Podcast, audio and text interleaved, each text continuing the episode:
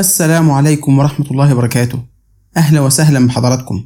معاكم عبد الله خلف وحلقة جديدة من بودكاست قهوة سادة.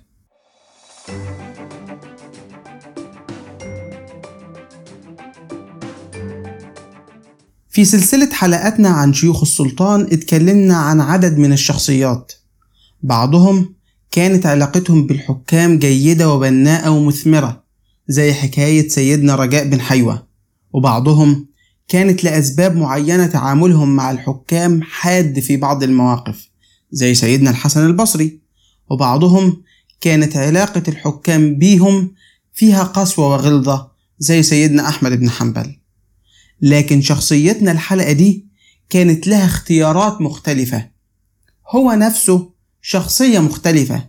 شخصيتنا هو الإمام محمد بن سيرين اللي وصفه الإمام الذهبي بالإمام شيخ الإسلام سيدنا ابن سيرين يمكن يكون البعض يعرفه بأنه مفسر أحلام لكن في الحقيقة هو عالم وإمام في التفسير والحديث والفقه وتعبير الرؤية فضلا عن أنه كان من المقدمين في الزهد والورع لكن إيه علاقة شخصيتنا بموضوع حلقتنا؟ سيدنا ابن سيرين كانت له ثلاث عناصر في رؤيته في التعامل مع الحكام. العنصر الأول إنه كان ما بيروحش للسلاطين ولا بيجيب سيرتهم. في كتاب سير أعلام النبلاء للإمام الذهبي بيقول إنه سيدنا عمر بن عبد العزيز بعث إلى الحسن البصري فقبل وبعث إلى ابن سيرين فلم يقبل. اختياره إنه ما يروح لهمش ولا يكون ليه بيهم أي تعامل.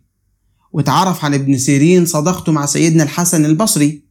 وكان ذكر أيضا الإمام الذهبي في كتابه سير أعلام النبلاء وقال كان الحسن يجيء إلى السلطان ويعيبهم وكان ابن سيرين لا يجيء إليهم ولا يعيبهم. وهنا بنت أمام أنظرنا نموذجين للعلماء في التعامل مع الحكام. سيدنا الإمام الحسن البصري كان بيذهب للسلاطين وبيتناقش معاهم وينتقدهم كمان. وسيدنا ابن سيرين لا يذهب إليهم مش بس ما يروح لهمش ولا يذهب إليهم بل كمان لا يعيبهم ولا يجيب سيرتهم. ده اختيار آخر مشرب ومنهج وذوق واختيار في التعامل مع الحكام والسلاطين جديد علينا شوية. لكن هل الاختيار ده كان عن ضعف منه؟ يعني بيخاف لا يقول كلمة كده ولا كده فيتعاقب؟ ولا خايف إنه يتعامل معاهم فيهدنهم ويقول كلام غير الواقع والحقيقة؟ بصراحة ولا حاجة من دول. أمال إيه؟ أقول لحضراتكم. سيدنا ابن سيرين كان حليم. منهجه هو الحلم. بيقول غالب القطان خذوا بحلم ابن سيرين ولا تأخذوا بغضب الحسن البصري. مش معنى إنه حليم إنه لو اتوضع في موقف البيان والتوضيح بيروح ينزوي في ركن كده ويصمت بل على العكس. سيدنا ابن سيرين كان لو حصل واتقابل مع أحد الحكام كان بيكون صريح جدا معاه. لا مهادنة ولا خوف. وده الملمح الثاني في رؤية سيدنا ابن سيرين في التعامل مع الحكام. وصفه أحد المؤرخين وقال ما رأيت أحدا عند السلطان أصلب من ابن سيرين. يعني القوة في كلمة الحق وده يؤكده القصة اللي هحكيها لحضراتكم. دعاه عمر بن هبيرة والي بني أمية على العراق. فسأله كيف تركت أهل مصرك يا ابن سيرين؟ فقال له سيدنا ابن سيرين تركتهم والظلم فيهم فاش وأنت عنهم لاهن. فغمز ابن أخيه بمنكبه فالتفت إليه وقال له إنك لست الذي تسأل عنهم وإنما أنا الذي أسأل وإنها لشهادة ومن يكتمها فإنه آثم قلبه. فأجزل ابن هبيرة العطاء لسيدنا ابن سيرين فمرضيش يقبل العطية. فعاتبه ابن أخيه وقال له ما يمنعك أن تقبل هبة الأمير؟ فقال إنما أعطاني لخير ظنه بي. فإن كنت من أهل الخير كما ظن فما ينبغي لي أن أقبل. وإن لم أكن كما ظن فأحرى بي ألا أستبيح قبول ذلك. قلنا من شوية إن سيدنا ابن سيرين اختياره الأول إنه ما يروحش للسلاطين. لكن أهو دعي وراح. فإيه موقفه؟ هنا عدد من الملاحظات. الملاحظة الأولى هو الاحترام للوالي. فين ده في القصة اللي إحنا حكيناها؟ تلاقوه إنه لما راح للوالي لم يبادروا بالحديث أو إبداء النقد بل انتظر لحد ما اتسأل ولما اتسأل جاوب. الملحظ الثاني هو أداء الأمانة. ودهبان لما رد على سؤال الوالي الوالي قال له أخبار الناس إيه في بلدك؟ فرد ببلاغة وإيجاز وقال له تركتهم والظلم فيهم فاشن وأنت عنهم لاهن. يعني الظلم فيهم منتشر ومتفشي وأنت مش مراعي الأمانة ديت وملهي عنها. الملحوظة الثالثة إنه لما ابن أخوه نبهه لضرورة إن لغة الخطاب ما تكونش كده في التعامل مع السلاطين والولاة. نهره بشدة وقال له إنك لست الذي تسأل عنهم وإنما أنا الذي أسأل وإنها لشهادة ومن يكتمها فإنه آثم قلبه. مش أنت اللي طلب منك المعلومة. وإنما أنا اللي طلب مني المعلومة ديت والسؤال كان ليا أنا. فأنا لازم أأدي الأمانة دي ولازم أأديها على أكمل وجه. الملحوظة الرابعة هو عدم المتاجرة بالمواقف. الوالي لما أعجب بموقفه الصادق دوت أرسل إليه بهدية فرفضها. فابن أخوه عاتبه وقال له ليه رفضت هدية الأمير؟ فقال له سيدنا ابن سيرين هو أرسل الهدية عشان ظن فيا الخير. فلو أنا من أهل الخير فعلا فما ينفعش أقبل هدية الأمير.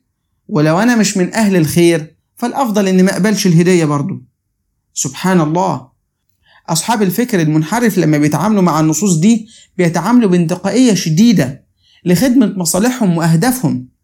فعند التعامل مع شخصيتنا بيكون الوقوف عند ظاهر العبارة رغم إن دلالة العبارة واضحة. فيقول إن الأصل ما يكونش فيه تعامل مع الحكام. وادي ابن سيرين ما كانش بيروح إليهم أهو.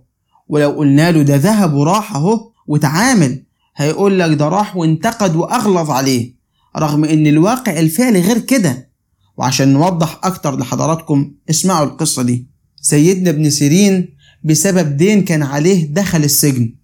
فبعد فترة قال له مأمور السجن إذا كان الليل فاذهب إلى أهلك فإذا أصبحت فتعال. فرد عليه سيدنا ابن سيرين وقال له لا والله لا أكون لك عونا على خيانة السلطان. خيانة السلطان؟ آه خيانة السلطان. علق رفضه بخيانة السلطان. يعني الفقيه المفسر المحدث معلقش رفضه على الحرام أو خيانة الأمانة أو حتى علشان ضميره. لا علق رفضه بخيانة النظام والحكومة والسلطان لأنه بخيانة السلطان فساد البلاد والعباد. كل واحد هيعمل اللي على هواه وهنا هو بينبه لأهمية حفظ النظام بحفظ أوامره وتنفيذ تعليماته. وده هو العنصر الثالث من عناصر رؤية سيدنا ابن سيرين في التعامل مع الحكام. أحكي لكم حكاية كمان. لما حضر سيدنا أنس بن مالك الموت كان أوصى إن اللي يغسله ويكفنه ويصلي عليه هو سيدنا محمد بن سيرين. وسيدنا محمد بن سيرين كان في الوقت ده داخل الحبس والسجن زي ما حكينا في القصة اللي كانت من شوية. فذهب أصدقاء سيدنا أنس بن مالك للأمير علشان يستأذنوه في خروج سيدنا ابن سيرين للقيام بالمهمة دي. وبالفعل وافق الأمير على كده. فخرج سيدنا ابن سيرين وراح غسله وكفنه وصلى عليه. وبعد ما خلص مهمته رجع سيدنا محمد بن سيرين إلى السجن مباشرة ومرضيش يعدي على أهله. طب في القصة اللي كانت قبل كده كان داخل الحبس فمرضيش يطلع. لكن في القصة دي طلع فعلا لكن مرضيش يعدي على أهله لأن معتبر ده خيانة للنظام وللحاكم. سيدنا محمد بن سيرين متسق فعلا مع نفسه ومع منهجه اللي بيعلي فيه مصلحة النظام العام على مصلحته الشخصية. ونحكي موقف كمان يبين أكتر المنهج ده. سيدنا محمد بن سيرين عاصر الحجاج بن يوسف الثقفي ورغم الاختلاف الكبير بينهم إلا أن سيدنا ابن سيرين رفض سب الحجاج بعد موته من قبل معاديه وكان بيقول إن الذنوب هي تقدير الخالق يعني الحجاج الظلوم الغشوم المعتدي بعد موته محدش يسبه أو يلعنه لأن ده هيجر بعد سب الحجاج اللي مات سب الحكام والملوك والأمراء اللي عايشين. وده هيخل بالنظام ويؤدي الكوارث. فمنهج سيدنا ابن سيرين في التعامل مع الحكام مكون من ثلاث عناصر.